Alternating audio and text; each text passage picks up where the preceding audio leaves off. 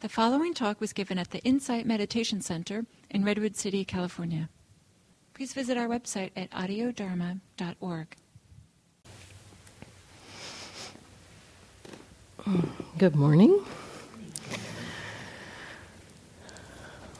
So I was away last week teaching a retreat at Spirit Rock, and um, the the retreat was a different kind of retreat. It instead of just being all silent and sitting and walking, Instead, there was a lot more teaching, a lot more um, uh, sessions where we explored themes. And the theme of the week was the Four Noble Truths. I came away from the week with a renewed appreciation for how powerful it can be to really understand these teachings. And I came back and I looked on Audio Dharma, and it's been a year since I talked about the Four Noble Truths here, so I thought that's a good idea.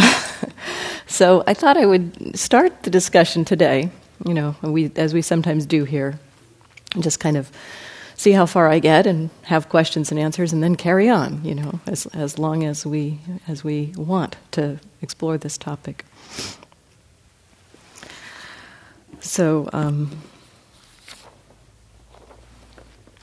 I thought I'd start with a comic a friend sent me this.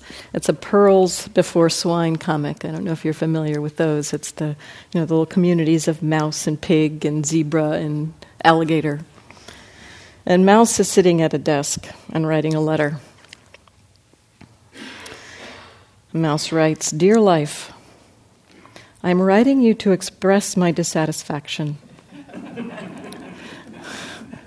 First, I didn't ask to be put here. You put me here.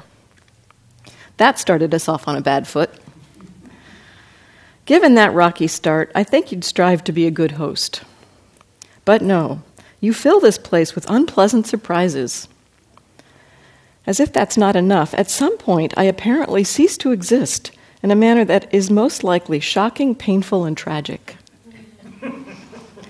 Can you say rip off? Please provide a refund. and then Pig walks up. And Mouse says, Where does one send one of these?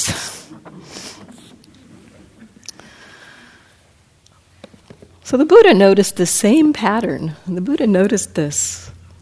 Um, the way he put it was in looking around at life, he noticed that there's birth, there's aging, there's death, and that all these things are, you know, kind of unpleasant. And he said that he noticed that himself being subject to birth, aging, and death, that he tried to find some kind of respite or relief or something from this kind of sense of struggle suffering, dissatisfaction, unpleasantness that happens in our lives. And he noticed that he was doing that by trying to kind of take refuge in things that also are subject to birth, aging, and death. He said, This doesn't seem too, too brilliant. So he um, decided to see if he could understand for himself, figure out what this problem of suffering is about. So that started him off on a quest. He left home and ordained and began practicing, began exploring various teachings of the day. He practiced, well, his, his home life had been one of a lot of ease and pleasantness. He describes his home life as, as being quite refined. He had several palaces that he stayed in and um, lots of flowers and attendants and things to make sure that he was never uncomfortable. And when he went off into exploring the various teachings of the day, the first teachers that he met taught um, deep concentration practice. And so he practiced those and mastered those. And the, after he mastered what these teachers taught, he said, "You know, is this is this all that you teach?" And they said, "Yes, you know everything that I know." Basically, it's like, you know, sit down, go into very um, refined states of concentration, kind of put your body into a place where it's no longer feeling impinged on. So there's none of that bodily suffering going on. And then you come out of it. And he noticed that when he came out of it, he was still subject to all the bodily suffering, all of the mental struggles. He said, This isn't what I'm looking for. So he went off to look for other, other solutions. Another set of practices that were available at the day were severe ascetic practices. So he explored uh, starving himself and practicing not breathing as long as he could. And um, he got so emaciated and so ill that his, you know, he, it was said that he could, when he touched the, his belly, that he could feel his backbone. That's kind of a visceral feeling I have when I think of that, you know, how emaciated he was. And uh, he discovered that as he got so weak that it was really difficult to practice. He's like, this can't be the way either. So he nourished himself and he um, got, gained his strength back. And at one point, he remembered a time when he was a child sitting under a tree watching his father. And actually, it's not so clear how old he was, uh, apparently. I had thought it was pretty clear that he was young, but I'm taking a course right now where it's, you know, he could have been anywhere under 18. so, you know, as a young man, let's say, um, he was watching his uh, father plow the fields in a kind of a ritual field, a ritual planting. And in uh, sitting there under the tree and watching this, he kind of moved into a spontaneous state of relaxation and concentration together. And um, it occurred to him, he thought, I wonder if this is the way. I wonder if this is a clue, this kind of relaxed concentration. And, and he thought, maybe this is, maybe this is the way. He had a sense this is the direction I should go. Um, now, the kind of concentration that he remembered having fallen into was very similar to the kinds of concentration he was learning from his first two teachers. But the, the differences, um, I think, in terms of his reflecting back on it, is that he'd been studying with those first two teachers with the understanding of okay, the result of this practice of concentration is is what we're aiming for. And he's like, no, that's not what we're aiming for. It, for me, that's not what I'm aiming for, at least. So, but in remembering back, he um, he kind of understood that that uh, those states of concentration might be the platform from which he could understand what he's looking for. So to take it a step further, essentially than what his teachers had done. And so he, um, he started, he sat down and moved into the, state of concentration. And instead of just using that as a, as a means to go deeper into concentration, he used it as a, a kind of a, a tool to turn his attention to what was happening in his mind and body. So, to explore this question of suffering. Explore this question of dukkha using a concentrated mind. And this allowed him to penetrate and understand what the struggle is around dukkha, what the, what the issue is. And as he um, came out of meditation, he, um, he realized how profound his teaching, his, his understanding was. And, and it occurred to him, maybe it's a good idea I should go around and teach this. And he thought, oh, you know, this is really subtle, what I've discovered. I don't, I don't know if people are going to understand this. People, you know, don't understand it, it's just going to be vexing. But the story goes that a, a, uh, a deity came down and encouraged him. He says, No, no, there are some people that will understand, please teach. And so he thought around about who might be able to understand. And he thought of his five companions that had practiced the ascetic practices with him, and he went to find them. Which I said it was a, a, quite a long walk, maybe you know a month or so for him to find them. And there's more to this kind of unfolding of this story, but you know, when he when he he met them, originally they were really skeptical because he um, he had moved away from the, the strong ascetic practices. He'd kind of been the leader of this group of five ascetics, of six ascetics, him included, and they had been kind of aspiring to be as you know dedicated to the ascetic practices as he was. And when he decided to eat food, it was like this guy just isn't. He's fallen away from the true practice, so we're going to leave him. And so when when uh, he started, he walked up to them. They started talking among themselves. Well, there's that Gautama. You know, he's he's not teaching. You know, I mean, he's not he's not you know following the true path. So we'll ignore him. But they found they couldn't ignore him because his being was so radiant. And he walked up to them and. Um, and uh, he basically told them, Look, I found something you might be interested in knowing. and at first they were really skeptical. And he says, You know, I found the way, I found the truth. And they're skeptical. And he says, Have you ever heard me speak like this before? And they said, No. And, and he said, Well, you know, you might want to pay attention here. and finally, they decided they would listen to him. And he gave this teaching on the Four Noble Truths. The very first teaching that he gave. Well, actually, it was the second teaching because there was somebody that he met on the road while he was walking to uh, to meet these five ascetics, and that person saw him and also saw how serene, how beautiful, how clear he was, and it's, it's, it's like, wow, you know, who are you anyway? What are you? Are you are you a god? And he said, no. And he said, Are you a man? And he said, No, which is an interesting response.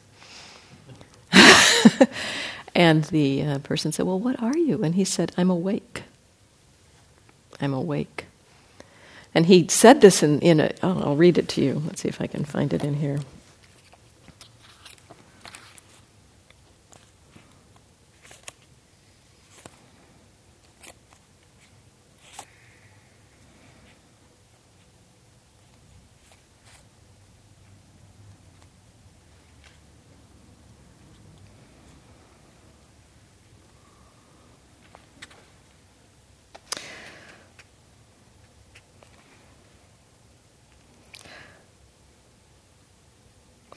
I am an all transcender and all knower, unsullied by all things, renouncing all, by cravings ceasing freed. And this I owe to my own wisdom. To whom should I concede it? I have no teacher, and my like exists nowhere in all the world with its gods, because I have no person for my counterpart. I am the teacher of the world, without peer, accomplished too. I am quite am, I, and I alone am quite enlightened, quenched, whose fires are all extinct. I go to Kasi city now to set the wheel of the Dhamma in motion. In a blindfolded word, I go to beat the deathless drum. And the uh, person he was speaking to kind of looked at him perplexed and said, May it be so, and walked the other way. So he um, I think, discovered perhaps that he needed to uh, offer the teaching in a more accessible way. so, his uh, discourse to the to the five ascetics on the Four Noble Truths. So, um, the Four Noble Truths, in brief, are the truth of suffering the truth of the cause of suffering, the truth of the cessation of suffering, and the truth of the path leading to the cessation of suffering. So, these four truths, I mean, they sound pretty simple, and I know most of you have heard these many times. And yet, the, um, the power of these is quite profound. Um, everything that the Buddha taught, everything he taught fits within this framework. So it's a really helpful framework to get familiar with because it kind of gives you a structure on which to understand everything that the Buddha taught. So, the, one of the first things to kind of recognize about these truths the truth of suffering, the truth of the cause of suffering, the truth of the cessation of suffering, and the truth of the path leading to the cessation of suffering is that there's a cause and effect relationship between these. That the, um, um, the, the truth of suffering is the effect, the truth of the cause of suffering is the cause. So there's a cause and effect relationship between the first two noble truths. Then the truth of the um, cessation of suffering is the effect, and the truth of the path leading to the cessation of suffering is the cause. So there's cause and effect relationships going on here. So the truth of suffering, the truth of um, unsatisfactoriness, the truth of stress. The cause of that is said to be craving, wanting, wanting basically things to be other than they are. And I'll go through this in, in much more detail. I'm kind of just trying to give the big picture here right now. The truth of the cessation of suffering is that it's possible to come to an end of that. That's what the Buddha discovered that night. That it's possible to completely be freed from this craving, this suffering. And that there is an actual path. It's not a random event. It can, it can happen out of our own action. That we can take action to do this. So this we can kind of think about these four truths in kind of a, a medical model. Um, the, the, the Buddha um, pointed out the illness, that it is suffering, the uh, cause of the illness, of craving, and well, the prognosis. You know, so you've got this illness. Can it be cured? Yes, he says it can be cured. And what's the prescription?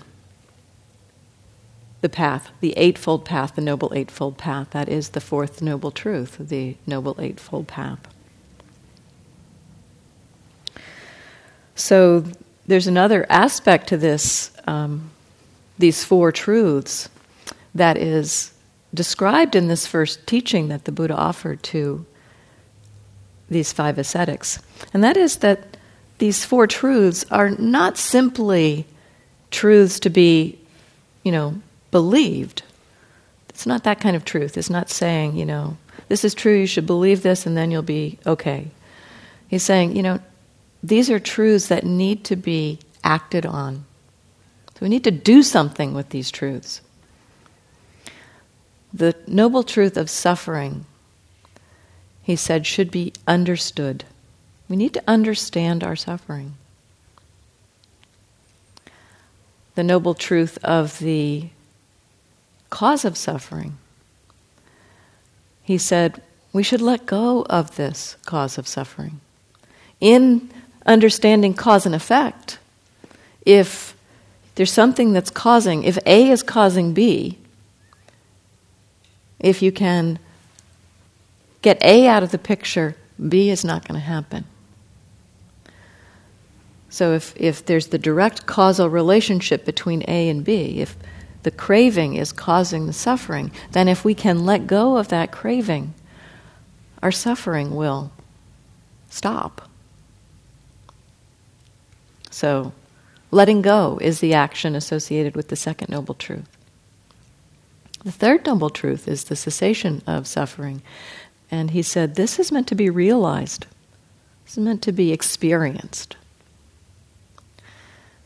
The fourth noble truth the truth of the path leading to the cessation of suffering, he said, is meant to be developed, it's meant to be cultivated.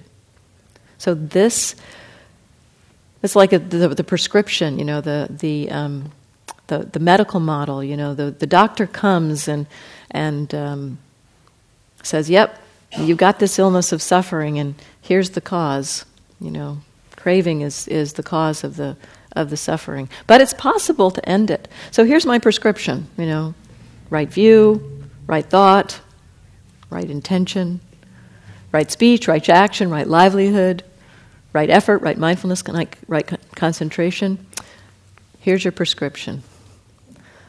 So the Buddha doesn't um, make freedom happen for us. He can't end our suffering. He gives us the prescription. And then we have to do it. We have to go fill the prescription. So we need to cultivate this path ourselves. Now, there's an interesting, I think, feedback loop that happens here. You know, the, um, the connection between the first two, so the, the second noble truth, the truth of the cause of suffering, is the cause of the first, the first noble truth, the, the truth of suffering.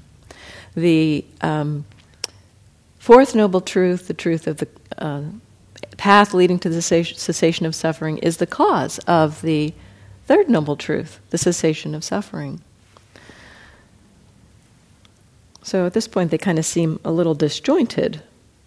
But the fourth noble truth, the cultivating of the path, that is what allows us to take the actions that are stated for the first two noble truths.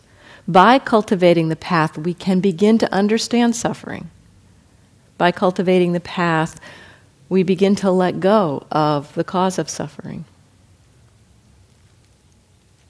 And those two, as we cultivate the path and realize the cause of suffering, we move into places and times where we actually experience the cessation of suffering. So it's that fourth noble truth that's the engine here. It's the it's the it's the um, the, it's that's what we really engage in. That fourth noble truth.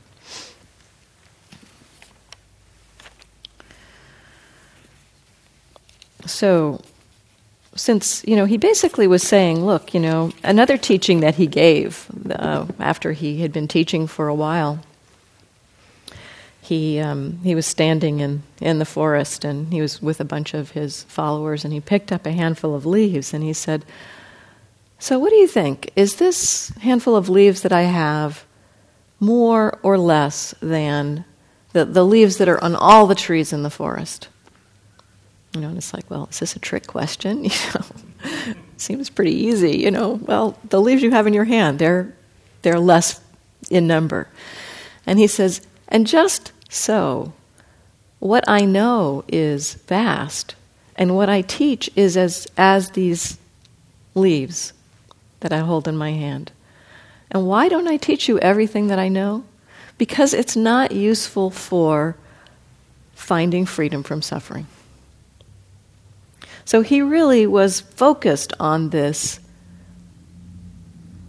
illness of ours, this question of suffering. He's like, this is, this is what we need to keep our eye on, you know, this question of suffering. So all of his teachings, all of his teachings fit into this framework of the Four Noble Truths everything that he teaches is pointing us in this direction of understand suffering, let go of its cause, cultivate the path, realize the re- release from suffering. So if you're like mouse, you know this is uh, this is good news. You know it's possible. It's possible to find a um, a way to be in this world where we do not suffer. And so, you know, this whole teaching, the whole teaching around this question of suffering, the term, Pali term dukkha, it kind of makes sense to start there. Let's, let's talk about dukkha. Let's understand what he meant when he said it's possible to completely end this dukkha. So, this term, well, actually, maybe I should just stop there and see are there any questions about what I've said so far? Any, any anybody want to comment or say anything about what I've said so far? No. Okay. Oh, go ahead. Yeah, there's a there's a mic there.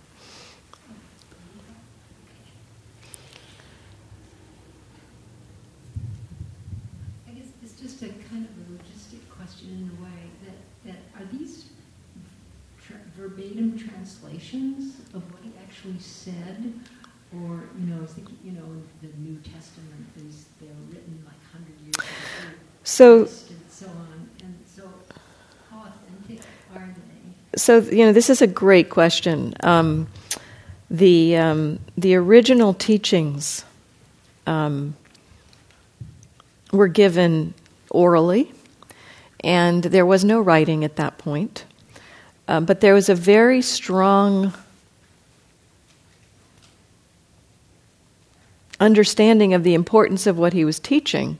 And so there was an oral transmission that happened. There were people that dedicated their lives to memorizing what the Buddha said. And um, there was one person, an attendant, uh, his attendant Ananda, who had a very great facility of memory.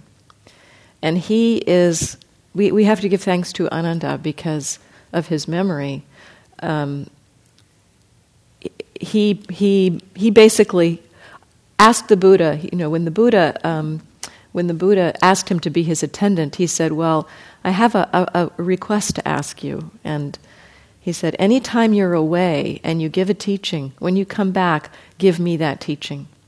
And so he kind of was a, a one person repository in a way for all of the Buddha's teachings.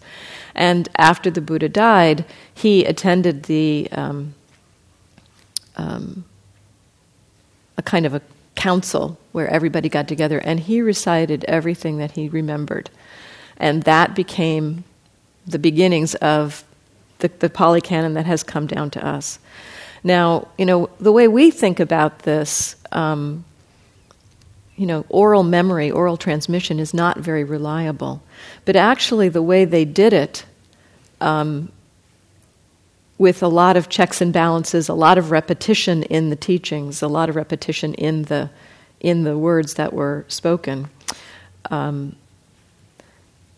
was was actually there was writing that was beginning to be around, I guess, but they were you know using it for you know receipts and things like that, so small things.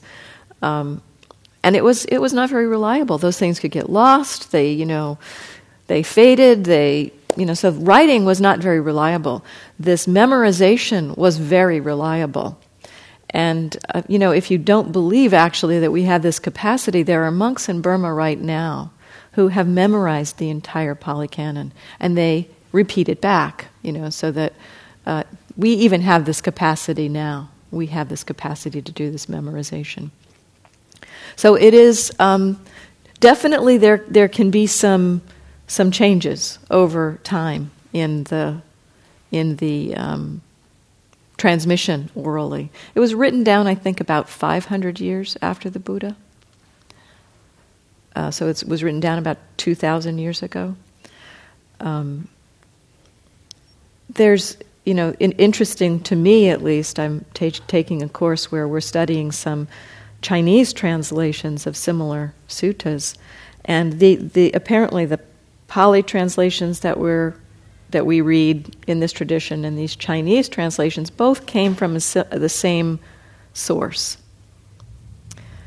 And there are very, very few differences in these two. And the, so, you know, the translations that, that happened from this text from in one direction they took you know they took one direction and went to Chinese in another direction and went to Pali. And uh, one man one monk is kind of t- undertaking the project of comparing the two. There's really really few differences. So it seems relatively reliable to me. Um, so that was a little bit of a long answer to your to your question. Mm-hmm. yeah uh-huh. and and use the mic. Could you pass the mic back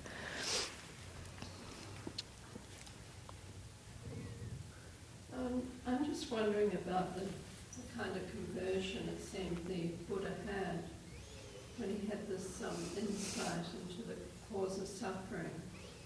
Uh, I'm wondering if it was kind of like instantaneously getting rid of attachment, sort of at that moment. I think that's the understanding that in that in the mo- I mean, he had done a lot of work already. I mean, you know, he had done a lot of concentration practice, and in doing concentration practice, there's a lot you have to let go of.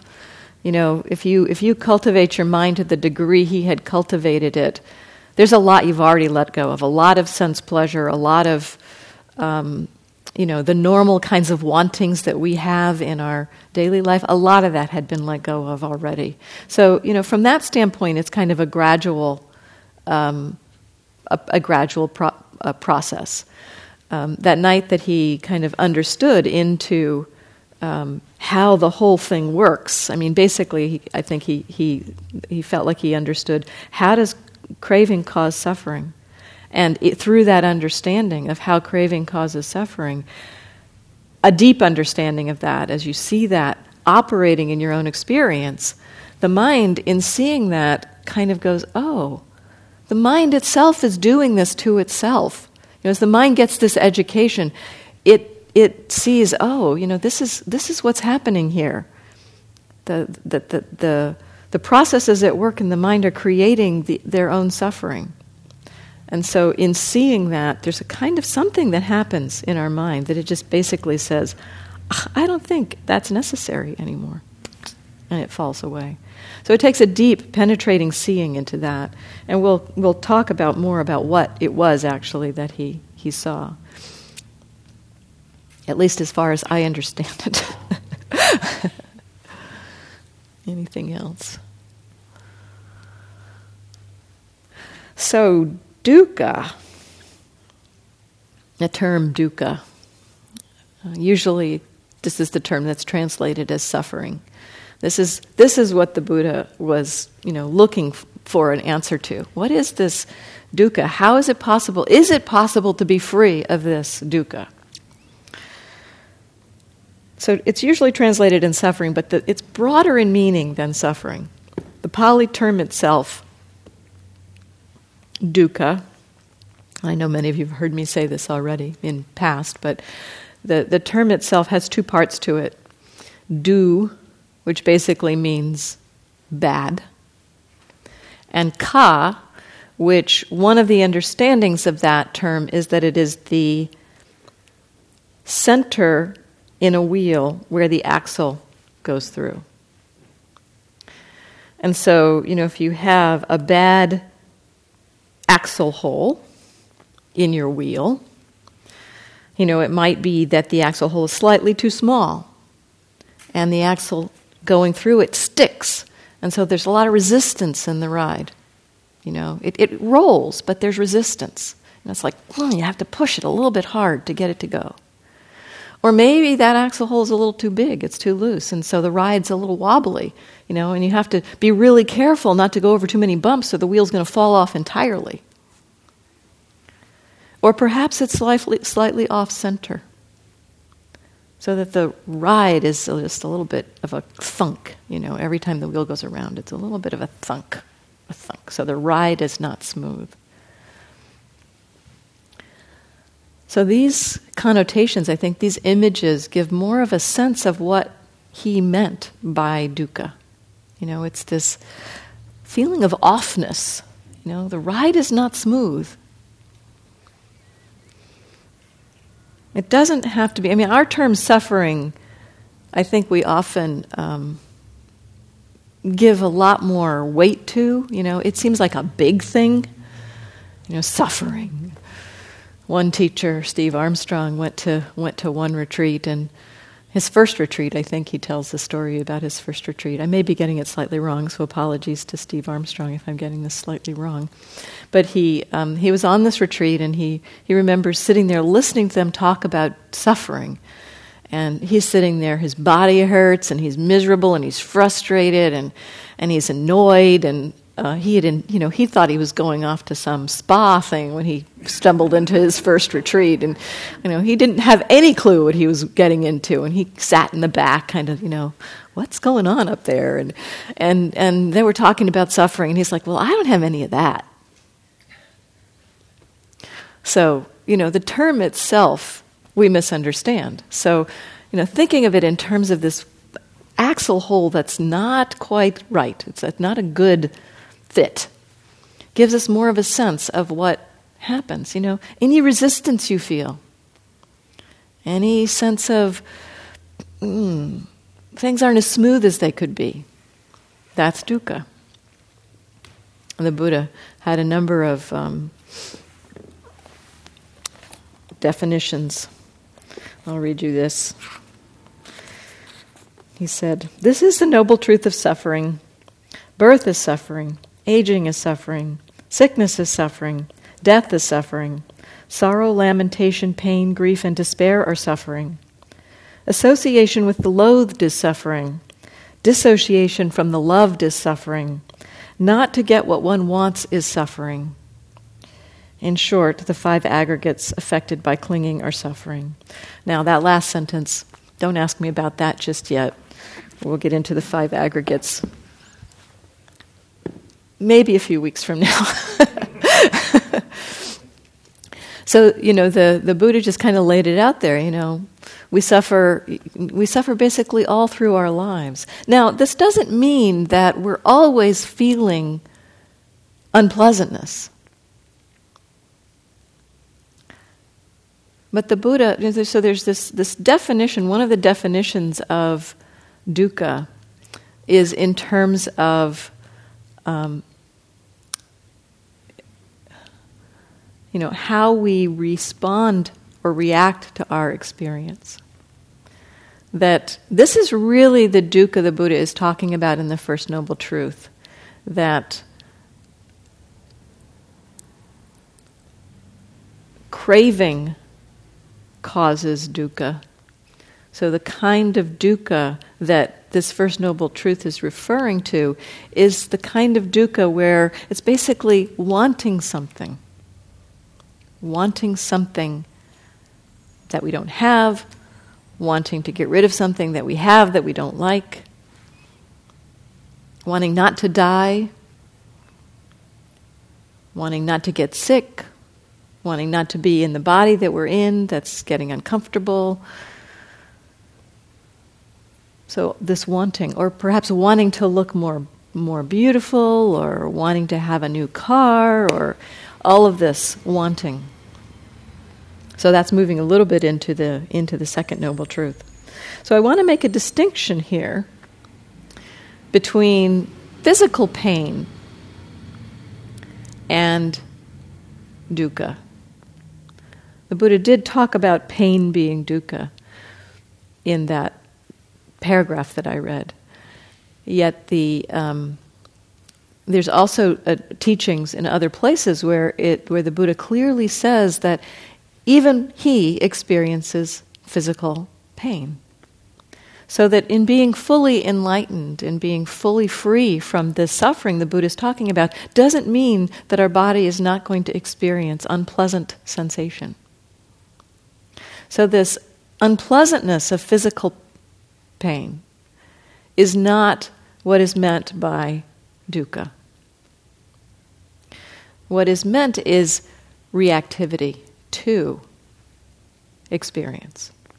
So, um, when we have physical pain, you know, you fall down, you bruise your knee, or uh, you get in a car accident and you have massive injuries, you know, from the small to the large. If there's physical pain, there is almost always reactivity to that physical pain. We don't like it, we don't want it, we tighten around it, we, um, we resist it, it actually kind of begins to create a feedback loop. There's an aversion to that physical pain. And it creates a kind of a feedback loop with that pl- unpleasant experience that it's a positive feedback loop, so it makes things worse. You know, it, uh, it, it's like it spirals out of control. So we have, um, you know, a, a, like a, at one point I had a frozen shoulder and um, you know, I was I was really just noticing as much as I could just the the painfulness of the frozen shoulder, and yet the whole body felt inflamed. The whole body felt like it was, um, you know, responding somehow to the injury of my shoulder. And I kind of thought, well, there must be some chemical going through the body that's, you know, triggering inflammation everywhere. That's what I thought. But at some point, in just the observing of the experience of the physical pain and this kind of bodily reactivity, at some point there was something in the mind that just for a second let go. Let go of resisting. And the, the shoulder pain remained, but the entire kind of feeling of irritation throughout the whole body disappeared like that. It vanished. And so I realized that there was a mental, because it, it, it, had clearly been a mental release. There'd been a, a little bit of resistance that had let go of. And I saw so clearly in that instance how much of a feedback loop there is between physical pain and mental reactivity.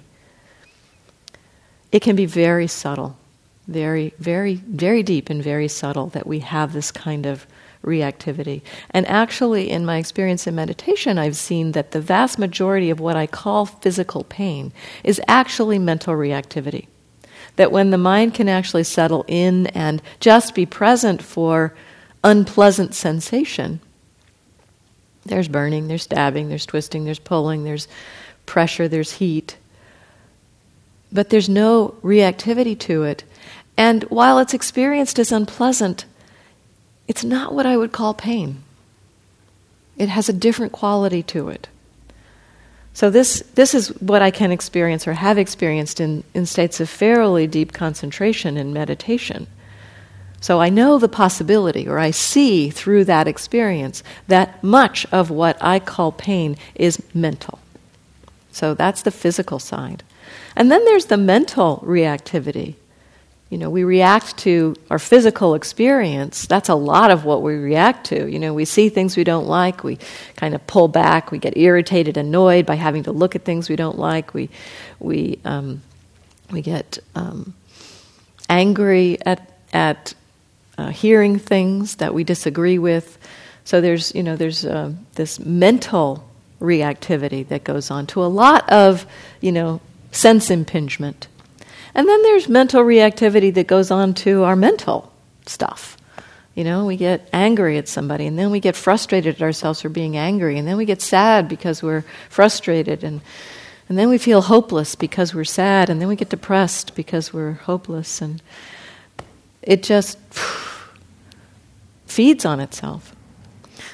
So, this mental reactivity, it is the mental component that is where this dukkha lies. Now, this is really actually good news. If it were in the physical world, if we had no hope of, of um, you know, we, we don't have much control over how the, the environment impacts us. And if it were the impingement of the env- environment that caused our suffering, wouldn't be much of a hope. But it is the reaction in our minds to the impingement of the environment that causes our suffering. And because it's reactivity in the mind, there is a possibility of altering how the mind functions. Now, that may seem like a, a, a tall order to alter how our mind reacts to things, because it often seems, and it is often, kind of below our conscious awareness how we react. But through mindfulness, through this cultivation of the Eightfold Path, through wise effort, wise mindfulness, wise concentration, and even in daily life, we can explore, be mindful of how we're reacting to things. And as we explore that, as we um, investigate it, it's like the horizon of the subconscious begins to lower. And we start to be able to see this reactivity. And we see that there's some choices involved. And with seeing those choices, we can begin to choose to head in a different direction. So, this is possible. It is possible to change our reactivity to our environment. It's possible, possible to change our reactivity to our own mind states as well.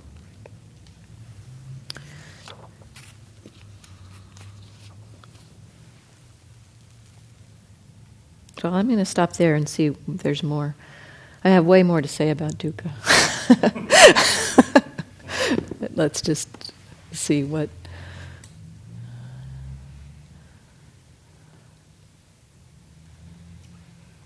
So, um, I, I never thought of this until you were talking about dukkha this morning. But basically, the suffering or is is a bad bearing. And uh, what we need to do is grease it. yeah, in a way, you could look at it that way. The mindfulness is the grease. well, the mindfulness is the, is the grease that allows us to see how that bad bearing works. And, and it may be that the bearing needs to be replaced, you yes. know. I don't know what the uh, uh, analogy for that is. There, but, we'll get to that in the Eightfold Path. okay. As you may recall, one of my particular reactivities that I've described is, is from um, is, is um, yelling at other drivers on the freeway who do things I don't like. I haven't been doing that lately. That's good. But I can't tell for sure inside if it's how much I enjoy driving my new car versus versus my practice. uh huh. Well, um, and, and, I, and I'm saying this in a rather humorous way, but I'm also thinking about it in a more serious way, which, to, in my past experience, there were certain teachings I, before I encountered anything about Buddhism, that suggested that, um, you know, doing what you like or love in some way is what brings happiness. And now, with some acquaintance with Buddhist practice, it's not craving that new car, not craving this, that, or the other thing. And I'm still, I'm still teetering on the fence. Well, so you know, this is it's great for that you noticed. You know, there's this these two things that happened. You're no longer quite so reactive to the drivers. You've also noticed the conditions are changed. You know, there's a new car here, so you know, there's different conditions. So it's it's hard to tease out sometimes. Well, okay, you know, having understood, it's helpful to not act out, but to to just be, um, you know, noticing what's happening. Um, there may be some of that in there, and there may well be also the sense of enjoyment that is uh, kind of um, more interesting to you than what the other drivers are doing. So, you know, exploring that, it would be interesting. You know, that, that there's always an opportunity to learn from whatever situation we're in. So, you know, can you, um, you know, and this actually kind of points down to the, um, you know, there's two ways to come at things. You know, we can come at suffering through meeting the suffering, looking at the suffering. And we can come at things, you know, if that suffering is overwhelming, we can come at things by turning our attention to some other condition, like metta or, you know, some more uh, wholesome experience. And in your case, you know, the car is providing perhaps a more pleasant environment, which you know, part of what might happen is that that more pleasant environment contributes to a lessening of reactivity. So, you know, there's all kinds of ways things interplay here, and it's just, it's really worth just exploring them. Um, you know, in terms of um, do what you love and that brings happiness, there is some truth to that and yet we can't always do what we love, and yet we can still be happy. So, you know, that's, I think, that, that where the, that, that teaching is, is a little limited, you know. It is true that if we can do what we love, but if we're clinging to what we love, you know, it's like, I have to do this. If I don't get to do this, then, you know, then I'm going to be miserable. Then that's suffering.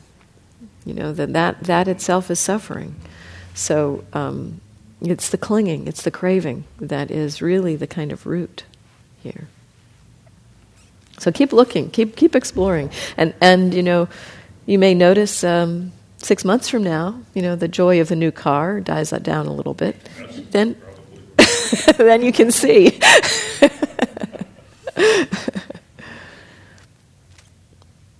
far can we push the bad bearing?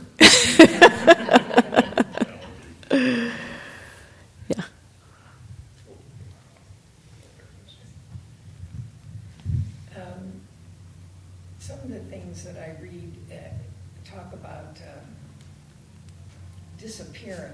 They don't use that word. But I was, as you were talking, I was thinking. Is that on? I'm not sure it's on. Let's see if. Okay, hold it up a little closer. Yeah. It just seems that if I uh, gave up, aging is very helpful in the Buddha, in the Buddha practice because things are removed and abilities are removed and a lot of things. So I have, I have a boost on that. you got an advantage. I think that that is really what is happening is that there is some letting go of uh, wanting things a particular way, the right color, the right time, the right model. All of those things uh, are softened. And so, in a way, there's a little bit of disappearing happening. And Dis- disappearing of? Disappearing of uh, certainty or firmness or what's the right way. Uh-huh. That's probably one of the biggest things that's happening to me is um, what's skillful, as you gave me that word, I love that, rather than right or wrong. And so there is an adventure in a way with it because it's opened up so much for me. But it's also, I've let go a lot. Yes. Yeah. So it is a type of disappearing. That there's the disappearing of, um, you know, the need to have things be a certain way, you know, and and you know the the actually noticing the disappearing, as you put it, you know, it's kind of the the word the Buddha used, um, nirodha, cessation. Um, and there's a lot in the Buddha's teaching about the absence of that that's an important thing to recognize. You know, that you, we often don't notice when things are absent. You know, we're, we're more focused on what things are here. But the Buddha actually pointed us to recognize when is greed absent? When is aversion absent? When is delusion absent? And so the, and then when is craving absent? If we can begin to recognize that, and it manifests in, in ways that are kind of quiet at times. You know, it manifests perhaps in a sense of ease or peacefulness or relaxation. Um, you know that that we can just kind of take for granted sometimes. So you know one of the ways, and I know you've heard me talk about this, and looking at the habitual ways we suffer. You know, one of the most skillful things to do around the habitual ways we suffer, the ones that really seem like me, you know, I am miserable. I am the one that gets angry all the time. I'm the one who yells at people on the freeway all the time. no, the ones that are really habitual. Um, notice when they're present. You know, it's helpful to notice when they're present. Be mindful of when they're present. It's clearly helpful to be mindful. That's that grease. We're greasing the bearing. You know, you know, noticing how that bearing is off. Sometimes we may, in that mindfulness, what we may have to do is notice when we're caught versus when we're not caught by that thing. You know, there, there are times when, you know, a pattern of um, anger is present or some kind of frustration is present. And it's, you know, oh, there's that anger. Look at that. You know, isn't that interesting? And then there's the, oh, there's that anger, and oh, I hate that anger. I wish, oh, I wish it would go away. You know, there's a distinction between those two. So noticing that distinction, because one of them, the, the anger that's like, oh, isn't that interesting, is absent the reactivity to that anger. And then there is the noticing the absence of anger altogether. So notice, you know, if you can, if you can, especially with habitual patterns, habitual things, notice when they're not present, not operating. That's actually one of the more powerful practices that we can do because it begins to poke holes in our belief that it's always there. Um, so, noticing the absence, noticing the disappearance, as you put it, is really, really powerful. So, it's 1101, so we'll continue talking about dukkha next week.